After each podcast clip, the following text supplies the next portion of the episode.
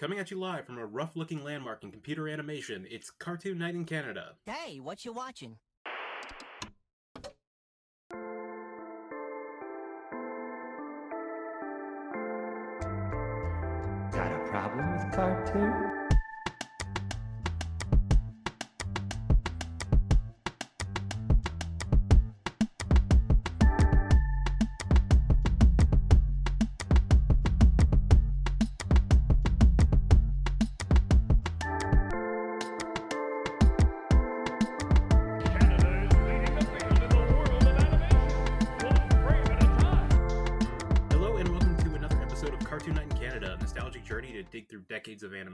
Find the good, the bad, and just plain weird of Canadian cartoons. I'm your co host, Chris Lucy Antonio. And I'm your co host, Sylvie Kettles. And for this episode, we kind of want to paint a picture of early 90s CGI for you. I want you Uh, to sit yourself in 1994. 1994 and the preceding years and come to understand how quickly this technology was developing and how soon so much of it would become out of date within months, weeks, years of premiering. Sorry, I got distracted thinking about 3D Dinosaur. What? 3D Dinosaur Adventure? It was a computer. I'm sorry. I literally missed the last half of your sentence because I was thinking about 3D Dinosaur Adventure. okay. So within like the early 90s, there was uh, a lot of advancements made with CGI or computer graphic imaging animation. And with each new development, the one that came previous, the television series, the movie, or the video game that came before it, looked massively out of date and primitive compared to what preceded it, or, or actually what came after it. Because this was a technology that was slowly but surely, actually quickly but surely, getting better and more refined with each iteration.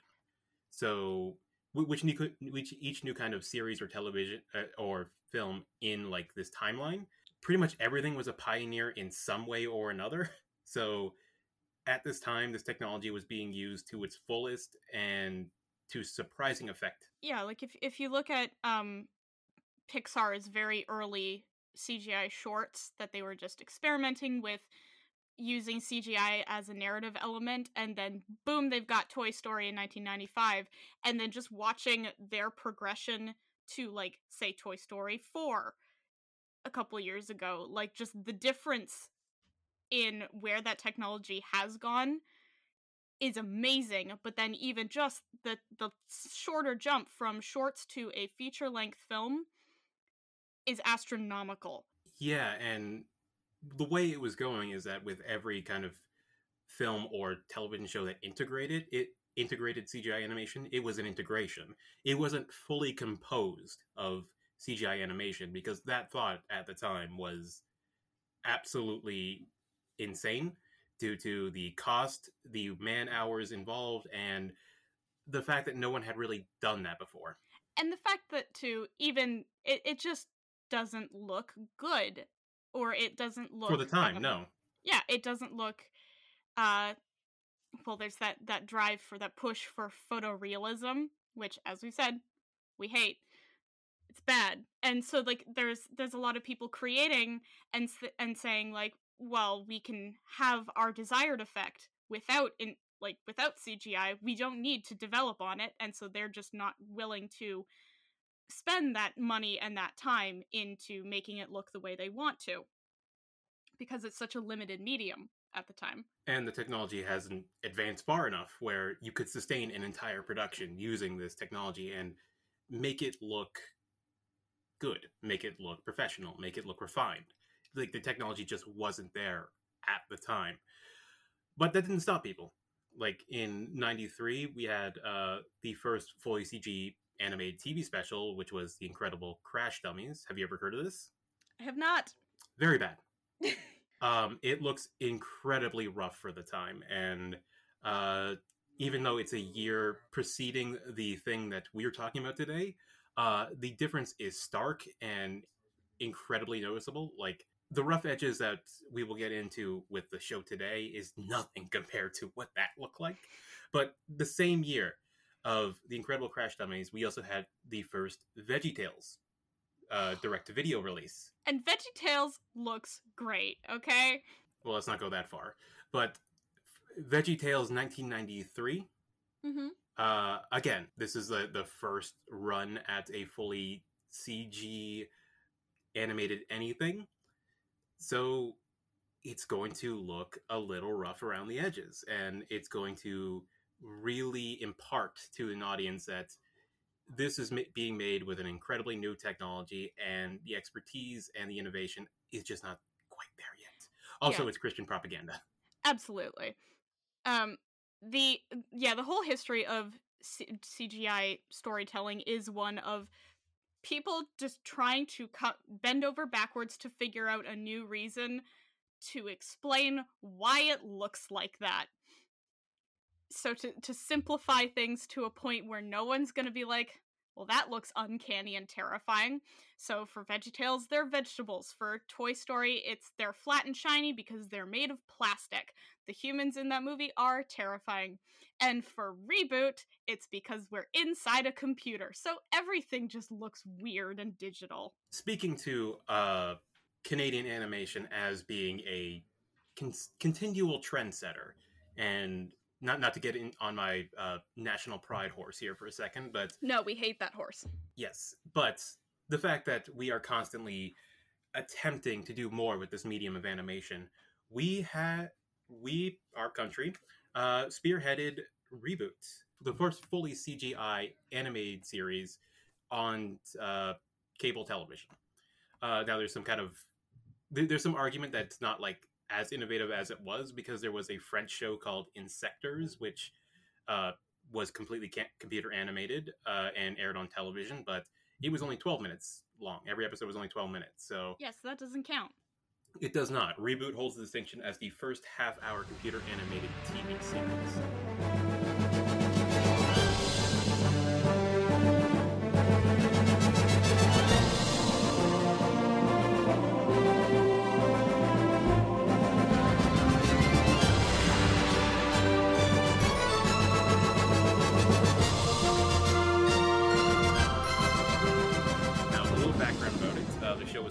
By Gavin Blair, Ian, Ian Pearson, Phil Mitchell, and John Grace, and predominantly designed by Ian Gibson and Brendan McCarthy of 2000 AD and Judge Dredd fame. The show was produced by Vancouver based Mainframe Entertainment and originally aired on YTV between September of 1994 and November of 2001. For the episode, we watched the series premiere entitled The Tearing, which aired on September 10th, 1994. Uh, what are your memories of Reboot, Sylvie?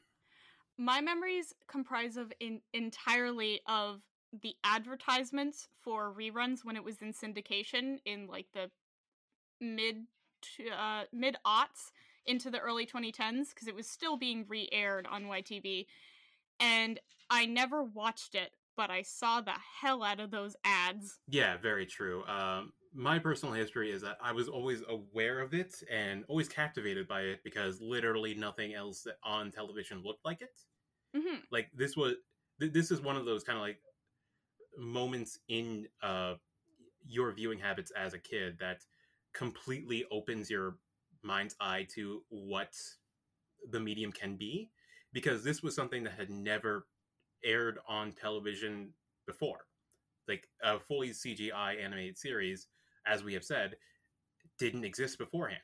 So this was an experience to see reboot for the first time and to realize like this is this is also animation. This is what it all also could look like. This is what it also could move like. And for its part um i always had an issue with it because i was never a fan because specifically i had a thing with 3d animation as a kid where like the uncanny valley really creeped me out so anything like this specifically or like um the movie the lawnmower man like there was nothing scarier oh to me than the look of like those kind of computer drawn humans. It just freaked me the fuck out. So reboot specifically, I was always wary of. My brother was a huge fan, but yeah, like it was never specifically for me. Yeah, I was definitely in a similar boat where like CGI animation was just not appealing to me, and I was such a snob as a kid, just like, oh, it does not please my uh, mine eye. I, I fi, I say fi. Now let me continue watching Jacob Two-Two. Yeah, that that's somehow the more pleasant looking show apparently. Yeah, So, but I, I think we should get this right out of the way, and this is absolutely not a value judgment or a criticism of the hardworking people at Mainframe Entertainment, but sitting from the privileged place of hindsight, this is a janky ass looking show. it's so awkward. Uh, all of the animation is stiff as hell, very limited. Uh, the the facial expressions are ex- extremely limited to like a very specific handful of face movements. Uh, the city they live in, like uh, the mainframe city within a computer, uh, it's all just geometric shapes and very bright colors, and it's rough. It is it's it's hard to take in, but it is all very rough around the edges and angular and unpleasant, and that's kind of why it's so great. Yeah, I was gonna say I wouldn't have it any other way. Because we can we can critique it like the way it looks from a place of hindsight of like and ha- and our frame of reference today of what CGI animation looks like. But back in '94, we had literally nothing to compare reboot to. Yeah, because there was no other fully CGI animated TV series that we could turn to and be like, oh, well, this one looks a heck of a lot better. I'm, I'm sure in a year's time, like I, I can't remember specifically, but a year a year later when I saw Toy Story, or like years down the line when I d- did eventually see Toy Story, I thought like, wow, reboot looks like shit compared to that. but you can't com- you can't compare the budget of Pixar to the Vancouver-based Mainframe Entertainment, who had to pump out 23 minutes of completely original CGI animation every week. yeah, like that is a ridiculous timeline to consider. I think I read somewhere that the the pilot episode took about 18 months of production to get out, which makes sense because you're building an entire world and characters from the ground up and also f- debugging the programming system as you're animating. You were doing something cl- quite literally nobody had done before every week. Yep. The pioneering spirit of the people at Mainframe Entertainment, it, like for committing to this animation style and really trying to make it work over the four seasons that they were given, and to have it come out the way it did is incredibly impressive for the time. Like as much as we could rag on the stiffness of how it looks and the really awkwardness of its animation, like that's completely understandable because there was literally nothing like it. I was gonna say the only thing that I could feasibly see being compared to reboot is like those um in-game animations, um machinima. Uh like early PS2 era where people were like taking the assets from a video game and toying with it to animate into something completely new. Uh, and it moves in a very similar way to reboot, but again, that's even that is happening a decade later. Yeah, like that wouldn't be coming to uh, practice or kind of like really be sustainable to the late 2000s. Like, Yeah. I mean, there were a cou- there were like a, a couple things like in the like late 80s, early 90s of people attempting to use these assets from video games to rig up animation, but it's very much of its time and not as sophisticated as again as reboot was, which again was completely built from the ground up. There like it, this isn't like today where like uh, CGI software comes with a lot of it comes with a a lot of assets that you can use, or there are like assets on like storefronts that you can buy online. Like this was all created from the ground up and completely innovated on the spot by the people at Mainframe. yeah, Uh, if you buy if you buy Clip Paint Studio today, you can just have an entire convenience store 3D model inside and out with things on the shelf just given to you. yeah, so it doesn't really matter that like this whole show kind of looks like those bowling alley animations when you get a strike. That's exactly what it looks like. It's fine. It's absolutely fine because like like I love it. nothing else looked at like look looked like that at the time. And sure, like as I said, I probably compared it to Toy Story at the time, but you know what? Like season one of reboot was like 300 plus minutes of CGI animation. Toy Story was what 80. If that. So yeah, I mean, for for all that like Toy Story kind of stole the thunder of reboot in terms of being the pioneering CGI animation example. Reboot was, and it can't be overstated, incredibly influential and important for Yeah. the time that it came in. Like it is a landmark of CGI storytelling. And revisiting it now, I mean, sure, as we as we can rag on the stiff as hell animation and the limited kind of look of it all, and the very basic assemblage of textures and uh, colors that it, it had to use due to the limitations of the technology. I mean, it's still very sophisticated here and there. I mean, the camera movements, uh, the camera rigging is very intricate and expressive.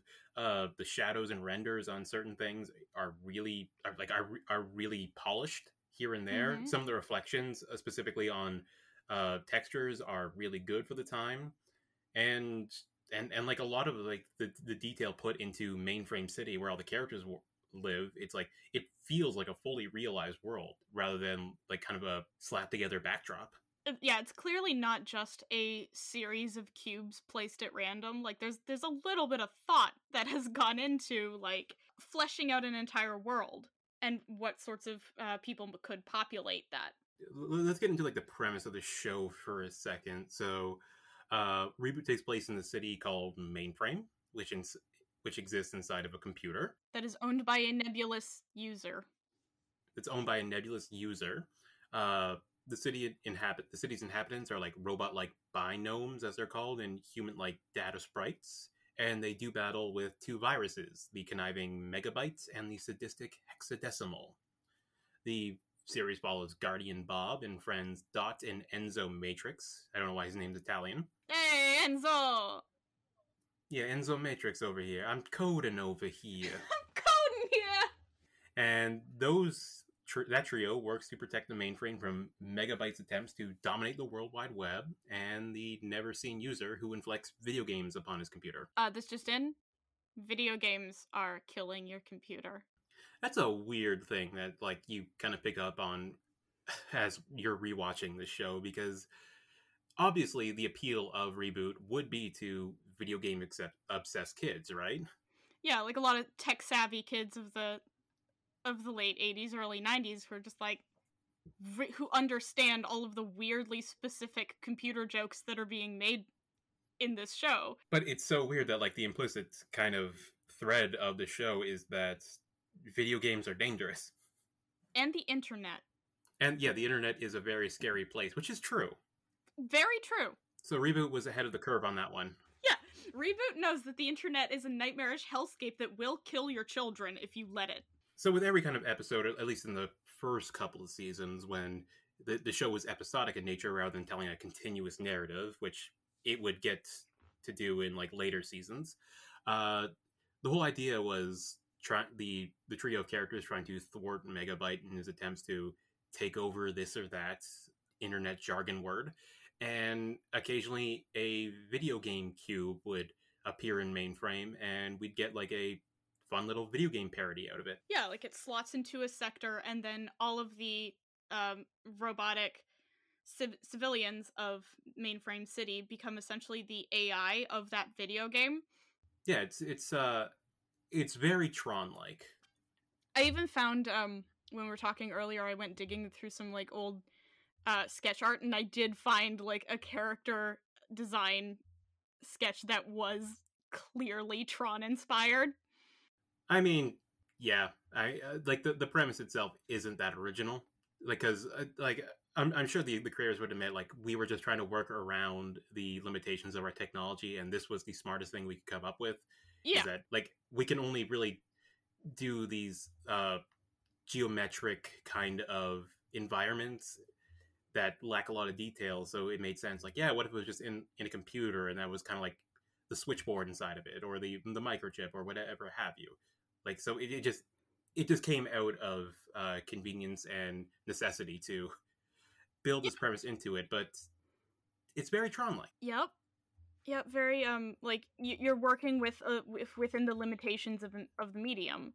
yeah and, and because of that it's not trying to be realistic at all.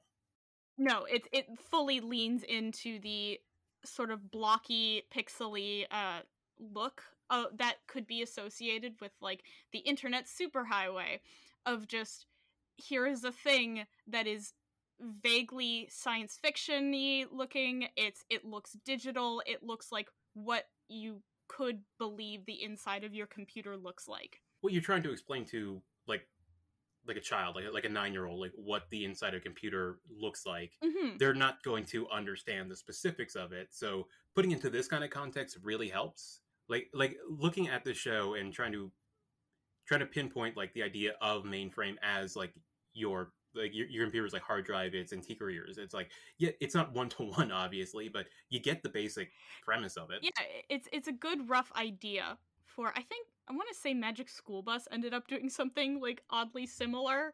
I mean i wouldn't be surprised. I, Mhm. it's how, si- how else would you really kind of like uh theorize or like visualize the inside of a computer than this?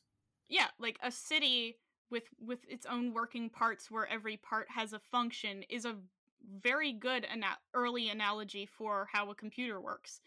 And this is coming from someone who still doesn't fully understand how a computer works. Oh i'm i'm well past the point of trying to. I know my glow box does the thing. Yeah it's it's all you need. And if it doesn't do the thing i just turn it on off and on again. Or or call someone who does know. Yeah.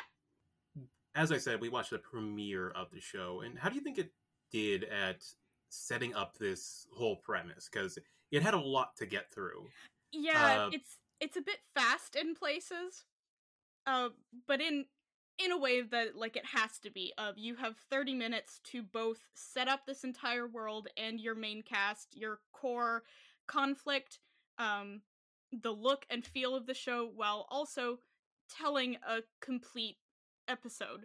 Like you you have to have like a a, a three act structure but also we have a lot of content to get through and so it is fast at times but i think at the end of the day it it sticks the landing and is a solid first episode. Yeah like it it covers the basic premise of the series uh, and introduces all the characters their roles and does like a does a complete like summation of what every episode will be kind of like moving forward until uh, the the series gets more complex narratively. Uh it, it's really efficient that way and despite the fact that so much of it pro- probably so much of experiencing this first episode is trying to wrap your head around the look. Mhm. so story wise a lot of it could be could fall by the wayside because you're just you're just really taking in what what this is like what how it moves. There's a lot of coming to grips with oh this is this is just what the show looks like huh? Okay okay we can do this. Like the um bob when he when he wakes up for work i guess and he's got like this weird electronic waterbed looking thing. I mean that was uh that was a staple of early 90s computer animation. That that specific like wavy texture effect like that usually was a stand-in for water and other kind of liquids because we couldn't do liquid yet. Pretty sure i had a screensaver that looked like that there is a lot of things that could be missed like can be confused for screensavers in this show like like the no, no, no. specifically What if that's what it is? Because he's asleep. The program is asleep, so it's gone into screensaver mode. yeah but it's still there when he gets up Yeah, but it still takes. The computer takes a minute to wake up. You know. oh the computer never sleeps like i mainframe city never shuts down the user of this computer is absolutely just the kind of person who like if it were like it's not a laptop obviously this is the 90s but like they're the kind of person who just like closes the lid of their laptop and goes to bed. That's a perfectly acceptable way of living. I, I don't know why you're shaming people for doing that. Like like your like your co-host. Your poor computer chris. That's Let- fine. let it sleep. it's running now isn't it? Let her sleep. So like yeah like uh uh bob's bed that kind of texture. It's also on the the game cubes as well as the tear. Hmm it's like they were just using with whatever they could create at the time and that is a really interesting effect that can be done for these kind of ethereal ideas such as these these weird video game cubes that drop from the sky and destroy part of the city. Yeah can we get into that real quick? What happens if the player wins the video game yeah, it's a running thread through this uh, series that doesn't really that, that doesn't really get dealt with until the, the series becomes more serious. But p- part of that premise is uh, the the user drops a video game into mainframe, and the characters, if they're caught in that, if they're caught in that game cube that gets put in their city, they become MB- NPCs in this in whatever video game they choose. This allowed the creators of the show to get into some really nice video game parodies, uh, of recognizable stuff, but also add a lot of kind of gravity and severity to the series because if the user wins, any of the characters who were caught within the GameCube have their souls taken. Yeah, like they're not just dead, they just cease to be themselves and their bodies are just reduced to this amorphous little wormy wormy guy. That's really heavy. Like that is hellish. Like from the beginning, even though it was very light in tone and was really like funny and uh, silly, and its, in the approach to like making it appeal to children, it's like they were they were starting to build in these more these, these higher stakes into the show from the beginning and by the third or fourth season when like the show becomes like a dystopic wasteland uh it becomes like a dystopic fantasy of these characters who are now uh grizzled and aged traveling the internet trying to find their way back to their home Enzo phone home. like th- this show goes places and i can totally understand why today that it has this enduring fan base Yeah. because once you get invested into it it really delivers on more and more lore and interesting detail. Yeah, it's I, almost want to say it's like a little bit of a of a preamble into like what Avatar would eventually be able to do for for television moving forward where it's like very similar in that their first season is very episodic uh very like just just trucking along very lighthearted and then the first season succeeds and then they get finally get a little bit of freedom to be like okay now buckle up kids. Now we're going to tell the story that we wanted to do. Which i honestly respect the hell out of because uh honestly kids can handle more like more serious uh, subject matter in their television shows uh absolutely. and we're seeing a lot of that with the current uh, quote unquote golden age of children's television animation that we are still I, I, I think we're still within the bubble of that or I'd maybe maybe so. that wave crested I'm, I'm not entirely sure because i haven't really kept up with anything new recently but there was a period when a lot of adults were like uh past 10 years where a lot of adults were taking interest in shows that their kids were watching and realized like these are being produced by some really smart people Yep. Really, really a lot of there's a lot of good talent in there, a lot of skilled writers, skilled artists, all crafting like what aesthetically looks very whimsical and childish and then sits down and goes like kids can handle a lot and childish things can tell complex stories. in that respect reboot was another kind of innovator in that field Mhm. like this is a this is a very like uh sophisticated and mature storytelling going on here also i i really wanted to mention real quick um the technical specifics of reboot so it was created on uh, silicon graphics workstations using soft image creative environment software which at the time 94 was a high-end state-of-the-art software for 3d animation which is why we're saying like you can rag on its look all you want but this was as good as it got because they invested a lot of money into this show Oh yeah. I Forget if if the book had any like specific numbers, but like uh yeah, so after after the pilot um the money was quick, quickly running out on remaining episodes and so like the one of the producers uh Chris Brough said the company was ru- running on a wing and a prayer for the first season.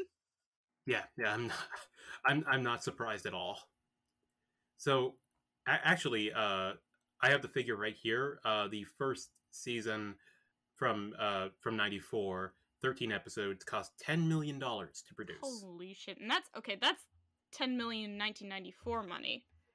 which is like double that now Yeah, at least. due to inflation.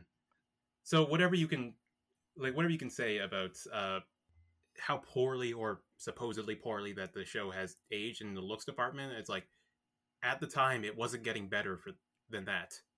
You you had top industry professionals and more money than anyone had at the time for television animation going into this series. Yeah. It, it's easy to say like, oh well, it looks good for its time, but no, like it, it that is as good as it could be in 1994. And honestly, I think as we've been circling around, like the very kind of limited, uh, the, the limited opportunities of animation that the technology provided is charming as hell today. It's still yeah i was really expecting to go into this and go like oh well you know it's it's okay it's it's a little janky a little oversaturated. No it it looks charming. A lot of the writing is incredibly charming even though it's using a lot of these like now outdated computer terms like one of the characters is named dot matrix. And i think even when i was when i was a kid i don't think i knew what a dot matrix printer was but like Oh, I, I absolutely did not. so I was expecting to for there to be a lot of stuff like that, and I would be like, "Oh, okay, little little hammy, old internet technology, haha." And no, I found that that old terminology to be extremely charming and delightful. And even the fact that, like, because this is 94, this has a significant degree of early 90s attitude all over this show and in the like- writing. Attitude. Exactly. And so the the fact that their slang is kind of computer lingo, I think is really charming. It's delightful. Like when uh, Enzo uh, Matrix is telling off Megabyte, he says like, "Yeah, and you can copy and paste that." And then he says he's gonna we we gotta like backslash delete him. I love it. Or when the wise uh, the, the wise character Phong, who used to be like the command.com of mainframe, says like, "There's an old README file oh that says keep your enemies close and." Your, you'll keep your friends close and your enemies closer instead like that instead of saying you know there's an old saying that goes it's like it's an old or old like an README old file. scroll. I love it so much. It's so charming. I, I I couldn't stop. I could not stop smiling for the whole episode. Every time someone opened their mouth, I was just like, "This is this is lovely." One one of my favorite jokes in the entire um in, the entire episode is like uh they, they have these vid windows that pop up which are like little like uh you know little boxes like or uh windows that you would have on your computer screen that have um has like usually megabyte appearing to insult or threaten the characters. And one of them is like the vin- window appears between bob and uh dot matrix and the camera goes around so that both can talk to him. And on what and on one side when it gets to dot matrix as it does like a full rotation of the window text on the window says this is a reversible Two-sided. window but it's yeah, two-sided reversible window and it's printed backwards. I'm like yeah. that's really clever. That's a really clever joke to work around this like infinite possibility of space within this 3d environment Yeah, he can just have a two-sided video window so that he can threaten two people at once. yeah it's like everything is so visually dated but it works to it like the the show creators work it to the advantage of and i think them being industry professionals they knew the show was going to look outdated really quickly Mm-hmm. because they, they're the ones working in the industry they know what's being developed and they would have to constantly be on top of this new technology that's coming out and new innovation because with every week someone was doing something every month every someone was doing something new with cgi animation and new technology was being constantly developed so i think them kind of buckling down saying okay this is what it looks like and we're going to do the best we can to like lean into that potential datedness i, I think it's, it's really smart Absolutely. Like it's it's brilliant. God, and fucking Tony Jay can have as many screens as he wants to deliver threats to children. So yeah, a, a little into that. Um, the voice cast is uh, really good. So you you got some well known staples of uh, both Canadian and American television animation at the time. You had uh, Michael Benyaer as Bob. You had Kathleen Barr as Dot Matrix, and you had the man with the deepest voice in all of history, Tony Jay as Megabyte. This is a, a pre Frollo era for him. Uh, pre like Shere Khan and Jungle Book Two too. Oh fuck. Like this dude's baritone. Like I understand why he only played villains in the majority of his career just- because like how do you how do you cast that guy as anything else? How do you how do you listen to that man and go, ah yes, romantic lead. Yeah, he just had like this evil purr to his voice, and it's so it, it's so perfect for the role of the evil computer virus. It's just good. So yeah, like ac- yeah, so across the board, I think th- this show paradoxically paradoxically both holds up and doesn't because it's incredibly dated both in look, in writing, and in what it was kind of like commenting on at the time in terms of the technology and both and like uh, computer culture. But Mhm. because of that, it becomes this really nice uh, oh, what's the word I'm looking for? Time capsule of the specific era of computer animation because no sooner that than no sooner than it premiered was it outdated. Absolutely. And that, that's like so, so crazy to think about. Yeah, exactly. Like it came and went so quickly that did it really even leave an impact? And it did. It absolutely did. I'd say but so.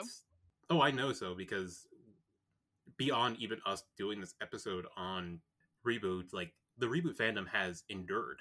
Yeah, people cannot stop talking about reboot to the point where like I I definitely had a moment where it's like, did I watch reboot? Because I feel like I know a lot about reboot and no, it was just there were just a lot of people around me constantly who loved reboot. I I think this is like probably one of like of all the shows we'll probably cover. This is the one that will be brought up most fondly, and Mhm. most people will like recognize it because again, once you see reboot, if you were to watch it at that time, you would never forget it. Absolutely. And oh, and also beyond that, it's like it still looks interesting and it's still widely available today. And for, for what it was at the time, it's it really holds up. Oh yeah. I this is definitely I think you were joking about it earlier, um, but it's definitely gonna be one that I return to. Like I'm probably gonna keep going. Um Yeah, and, and thanks to the people at Shout Factory, like the entire series is available on DVD and Blu-ray now. Yeah. which which doesn't happen with a lot of the shows we cover. s- support physical media where you can. support uh, physical media and support uh, restoration and any kind of preservation of old media because for even if you didn't like reboots if you thought that show was terrible this is a really specific landmark in the history of animation like it, this needs to be studied It absolutely should. I'm honestly surprised I couldn't find more academic work on reboot. Now I didn't look super hard, but oh i'm, I'm sure there's I'm, I'm sure there's something out there because uh, how do you like like how do you talk about like uh, that specific field of CGI animation and like animation studies without bringing up reboots? I mean most people just like don't think about it. Well, they should. It's good. They, I know they should and you know they should, but they don't. Uh, do you want to get into our favorite topic when dealing with any of these shows? Uh, censorship and broadcasting standards. Always. Let's talk about the uniboob. Uh, excuse me. It was labeled the mono breast. I'm so sorry. How dare I? So I had a theory about this, uh, because audience, if you don't know, this uh, this show faced a lot of pushback from the network. Uh, Mainframe Entertainment had to do a lot of appeasing to the boards of standards and practices to make sure the show was able to appear in the way it does. For whatever reason, this show was labeled as incredibly inappropriate for kids at the time and they had to do a lot of rewriting and redesigning on characters and dialogue to make sure that it's acceptable. And i think that was mostly because because the show isn't explicit at all. There are a couple of like adult adult jokes that squeak in if you were to watch later episodes but it's not like it's very clearly aimed towards a kid audience from the beginning but because i think we're dealing with a very new animation medium and we're dealing with a specific in terms of female characters fully realized bodies for them they had to make sure that any kind of definition had to be sanded off. It's the uh, Lara Croft logic. Pretty much. Pretty much. It's true though because this is like the first time where kids are going to be seeing in animation a three-dimensional uh body. And so, I don't know. I mean, like And we know if they were to expose to that, they did become in, in- like instantly become sexual de- deviants. So Yeah. I mean, the same kids who have possibly seen Jessica Rabbit are definitely going to be more turned on by uh, uh, the third dimension. That's what she was missing. Exactly. Little little bit of little bit of high definition gloss. So there was this kind of controversy surrounding uh, the character Dot Matrix that can be affectionately called like breastgate or something like that, wherein at one point she had regular human anatomy and they had to decurvify her chest to make it one single mono breast. And the and the people who made the show hated it Well, because it A looks lot. so stupid. like you get the same impression that from the shape of her chest here but at the same time it's like they really wanted not not again not like photorealistic they wanted to be as accurate as possible to human anatomy and the bs&p said no no no no that You don't understand. gives the wrong impression that's not okay for kids We're not trying to turn children into sex fiends. Yeah, and there were there were a lot of these like really silly controversies that surrounded this show. Like for whatever reason, they were really kind of picking on reboots and making it out to be this really inappropriate show, despite that the fact that it's not. Yeah, it's probably one of the cleanest shows that we've looked at so far. But specifically, the one of the most infamous cases is uh, for one episode, uh, Dot gives her kid brother a kiss on the chin, and the BS&P said, "Why are you promoting incest?" Right? and I, I love I love the quote from uh, one of the creators. E- uh, it's not Ian Pearson. It's uh, no, it is Ian Pearson. They said when they were told, "Why are you promoting incest with the scene?" He said, "That is the sickest thing I've ever heard." Right? Because, like, to look at something like that, to look at just like an innocent familial kiss on the cheek, and to be like, oh, they clearly, they clearly want to have intercourse with their siblings, and it's just like, where the fuck are you? Is your head at, my dude? Like honestly, where are they getting? Where are you getting this from? Reboot. It's Like, crazy. There's there's a lot of uh, projection going on here. Yeah, so for whatever reason, as so it could be two things. It could be because we're dealing with a new animation style, and much like the the kids who are trying to process it for the first time, the studio execs and the boards of standards and practices are also trying to wrap their minds around it and trying to censor really something they don't understand. they trying to censor something they don't understand, but also because at the time, uh, reboot was also airing on the Disney-owned ABC channel. So yeah, that could that could have also really impacted how they made the show That rat's got his claws in everything. up until the third season when ABC stopped showing it and finally they could give their characters tits, As many titties as they want. two specifically. Look, they, they, they were they, they wanted to push back, but they weren't going to go overboard. A third titty! Better show.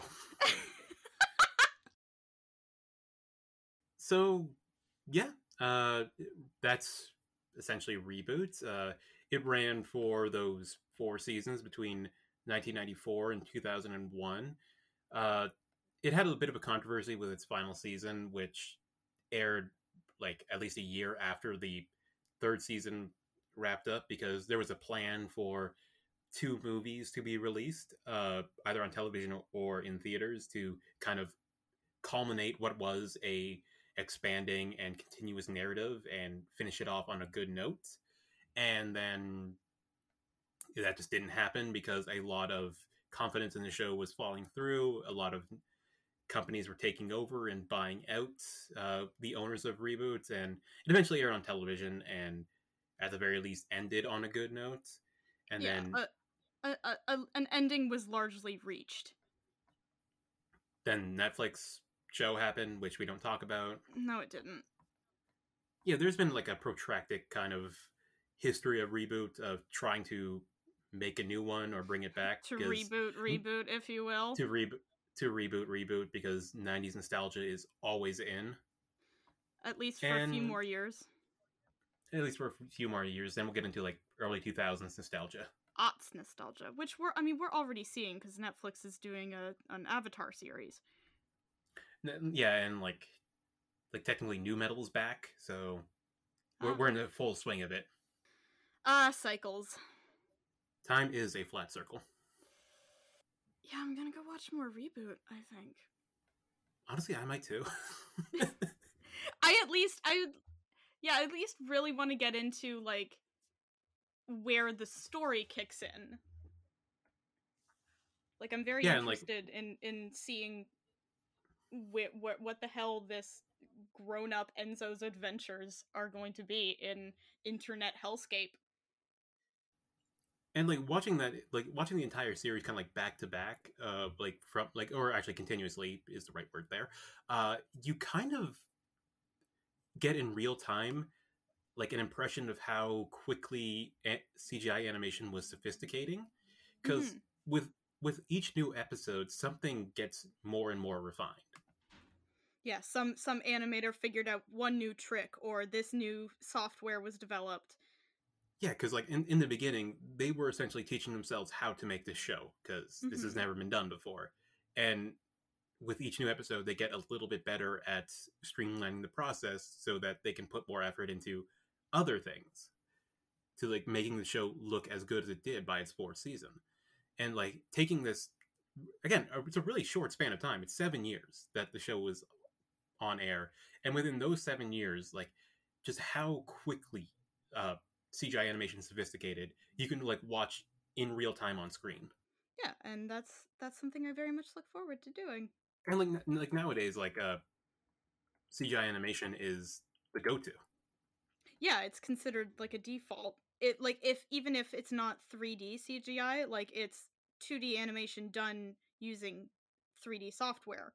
Like uh the week we are recording this um episode uh walt disney animation studios released like the the latest one Encanto i think it's called Yeah. like that got released this week and that's like their 9th 10th or 11th uh computer animated uh animated computer animated film because they don't do traditional animation anymore no one does It was intentionally sabotaged and murdered by John Lasseter, but we're not going to talk about that. I mean, we can talk about that because John Lasseter was also kind of responsible for uh, Toy Story taking all the thunder away from reboots. Okay, we can talk about that. Yeah, John Lasseter sucks. Always has, always will. Mm-hmm. And he personally uh, murdered Disney's 2D film animation department with his bare hands.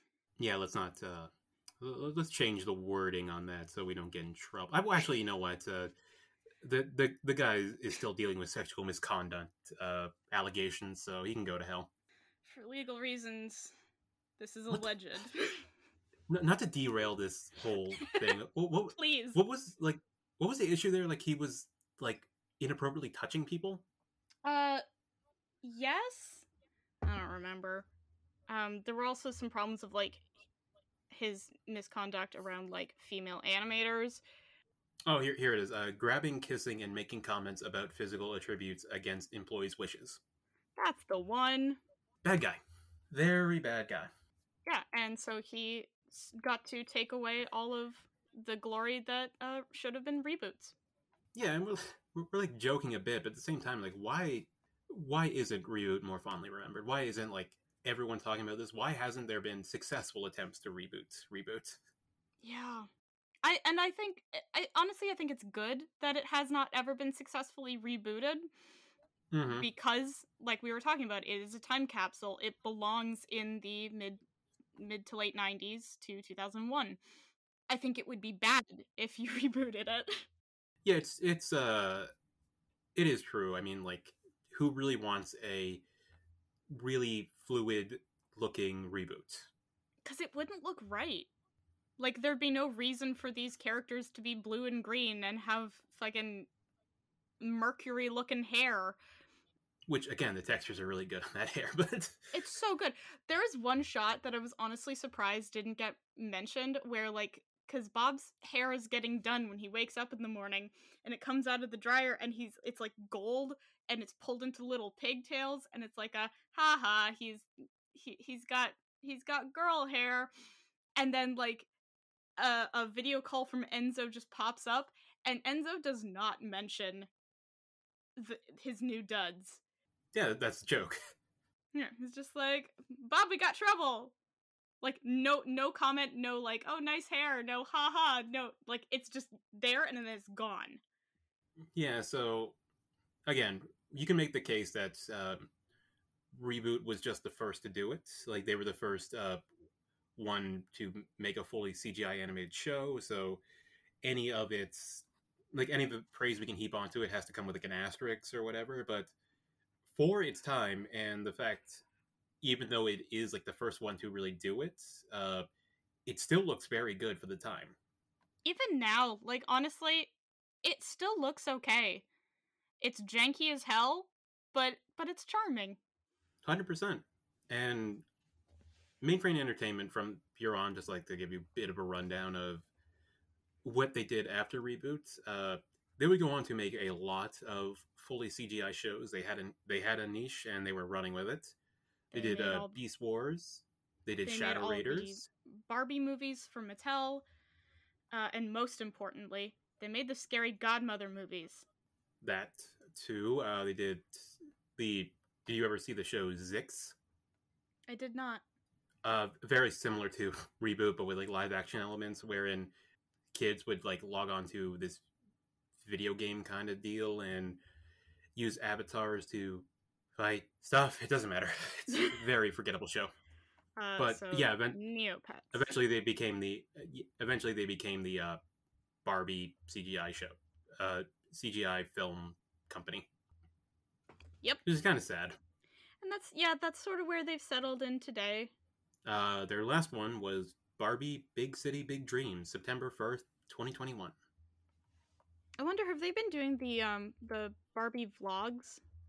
Probably. I, I think uh, they have like exclusive rights to any and all Barbie animation. I lo- well then I love that for them because those Barbie vlogs are freaking hilarious. Yes. So, yeah, like ma- Mainframe Studios has been making the Barbie vlogs on YouTube. Yep, they still exist. Uh, they're still going hard at it, uh, and have not worked with the concept of reboots for a while. They were involved in the Netflix series, but not by much. So there you go. There's your little um, revisit to reboots, a show that holds up much better than you think it would for numerous reasons. Unless you were already in the reboot fandom, in which case you've been new, you've just been listening to us rehash ideas that you already knew. Mm-hmm. And like, even if we have to like add all these caveats of it looks good for for its time, it's like it's very innovative for its time. So what? Yeah, I mean, something, everything has to be innovated at, at, at some point. yeah, there was a lot of pressure on Mainframe Entertainment to make the first CGI animated show, make something that had never been done before on television, and, And they nailed it. for all intents and purposes, they nailed it. So that's going to do it for this latest episode of Cartoon Night in Canada. Thank you so much for listening. Uh, if you enjoyed our little conversation about reboots, uh, support the release of the show. Go buy it from Shout Factory. Go watch it on the Shout Factory website and give us a nice rating on your podcatcher of choice. You can find us at Cartoon Night Pod on Twitter. I'm at Cinema Creep. And you can find me at Sylvie Skeletons.